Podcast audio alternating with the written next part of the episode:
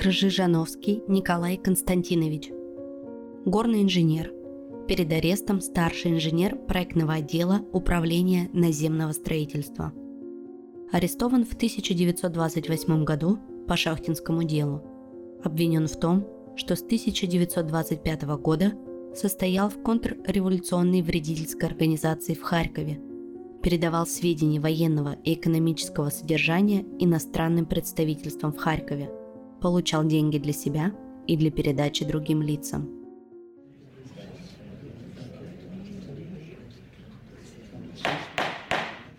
Тишина в зале суда.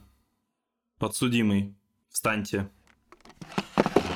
Вам предоставляется последнее слово. Последнее слово читает Артем Бухонин. Мне очень трудно говорить, граждане судьи.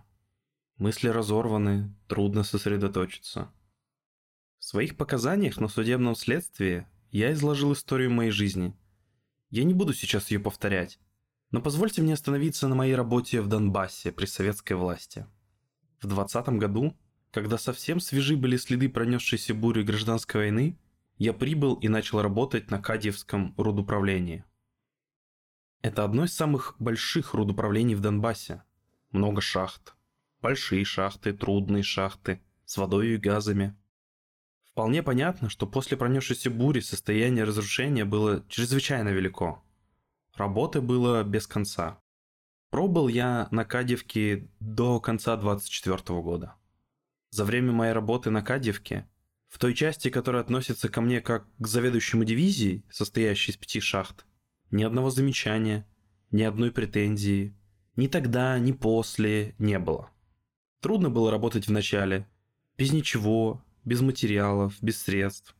После, когда средства появились, наши язвы зияли очень сильно. Но мы концы с концами так или иначе сводили, и Кадьевское рудуправление пронесли через эти тяжелые годы. И я оставил его в том виде, как оно продолжает развиваться до тех пор. В то же время, на Кадьевке я прошел школу советской жизни, советских принципов, Здесь, впервые на практике, на живой работе, я встретился с советскими рабочими, жил бок о бок с ними. Вместе, в этой тяжелой работе делился, и в этом тесном соприкосновении я видел нового типа человека. Нового рабочего, который вызвал самое радужное, самое искреннее к нему уважение. Я был тут связан не только с технической работой. Меня привлекала тогда уже и работа общественная. В течение всех четырех лет я преподавал на курсах, был заведующим профшколой, преподавал в профшколе. Я не отказывал никогда, когда чувствовал хоть маленькую уверенность в том, что моя помощь, как интеллигентного человека, одного из немногих в массе, может быть полезна рабочей массе, развивающей свои знания, ищущей ответы на вопросы, которые она ставит. Это меня сблизило с массой, и моя работа на Кадевке не оставила ни одного печального следа ни у меня, ни у других. Нигде нет ни одного упрека, несмотря на то, что на Кадевке возникло дело, аналогичное настоящему. Не знаю, то ли потому, что мне там пришлось очень много работать, или были причины скрытые во мне, но мне было тяжело работать. И когда я получил выборный мандат в Донецкий губернский совет профессиональных союзов, я решил перейти туда, с тем, чтобы немножко заняться собой. Из этого ничего не вышло, потому что переходя туда, я с моим характером, не мог ограничиться определенными часами работы. Я начал вникать в работу. И когда развернулась кампания по поднятию производительности труда и по восстановлению нового Донбасса, я вошел в эту работу. Больше восстанавливать в Донбассе было нечего. Дальше должен был быть новый Донбасс. В Дон-Угле создалось проектное бюро. Мечта долгих лет работать именно в области проектирования и создания новых шахт что я отмечал во всех тех анкетах, которые мы ежегодно заполняли, отвечая на вопрос о том, какую деятельностью вы бы желали бы больше всего заниматься, мечта эта была близка к осуществлению. Я пошел туда предложить свои услуги. Я не знал тогда там никого из инженеров, кроме тех, с которыми встречался на службе на Кадиевке. Этих было несколько человек. Я поступил на работу в проектное бюро потому, что, как ни странно, эта работа не привлекала к себе внимание больших кругов инженерства. Я взялся за эту работу со всем рвением, со всей энергией.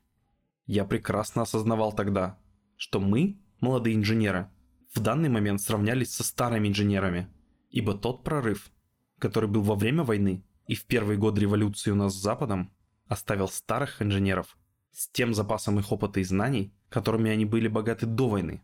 Но новый Донбасс с этими старыми данными нельзя было строить. Здесь нужна была напряженнейшая работа. И я много работал, чтобы наверстать и усвоить те принципы, на которых должен строиться новый Донбасс. Я мечтал, что это будет создаваться, если можно так сказать, советский РУР, о котором приходилось много читать и слышать. Возникнут новые шахты, целые рабочие города вырастут. Работа пройдет систематично. Будет создан один колоссальный проект, достойный великого дела. Уже первые дни убедили меня в том, что это была иллюзия. Большого творческого размаха, творческого начала в этой работе я не нашел. Дальше проектное бюро развивалось в проектный отдел, затем в УНС. Новые люди, пессимизм, какое-то неверие в наши силы, разговоры, что ничего из этого не выйдет, и соответствующие действия. Я даже не мог этого понять и никогда не мог с этим согласиться.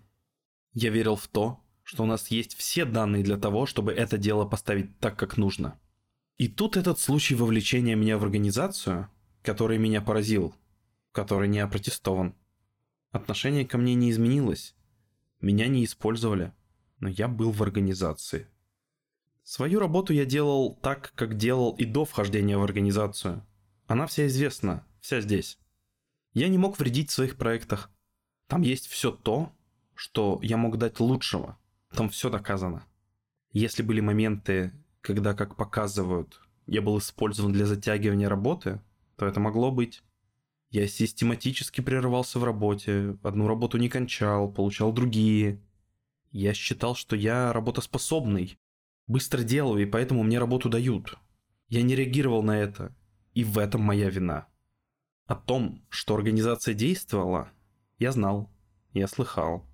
Я об этом указывал в моих показаниях. Когда тенденция организации переходила на технические вопросы, у меня хватало сил спорить с теми людьми, которых я всегда считал значительно выше себя, авторитетнее. И это то, что я считал. Не могло быть иначе, потому что я видел, на моих глазах проходил рост их популярности, укреплялось их положение.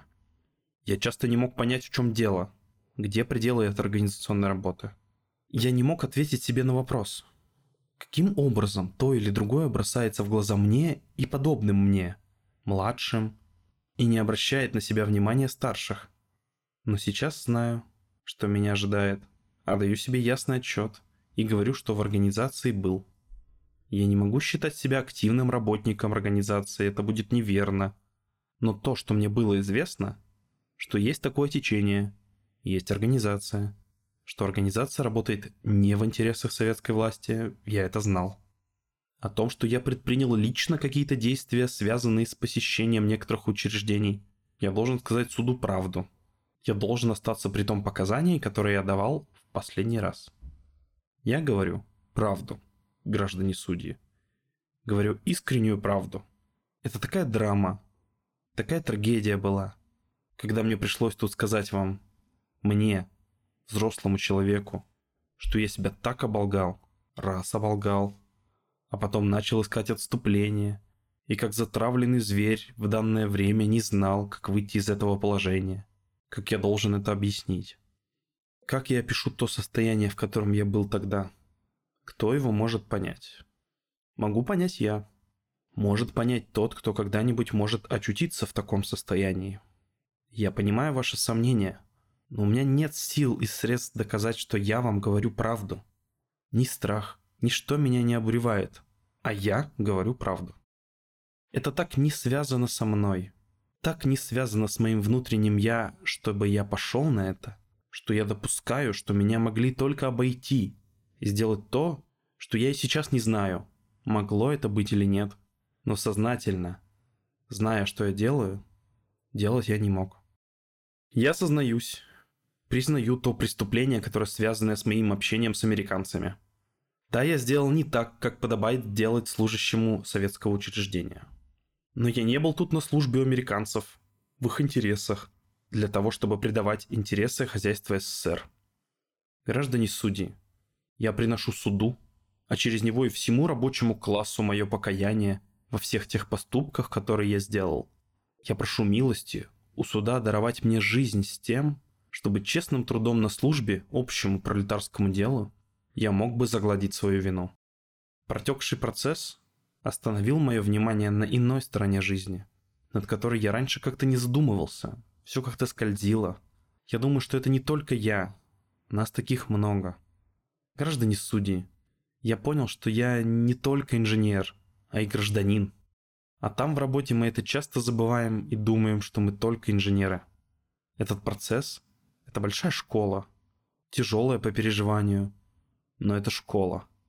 Я обещаюсь суду быть честным гражданином Советского Союза и все силы отдавать на служение государству и рабочему классу.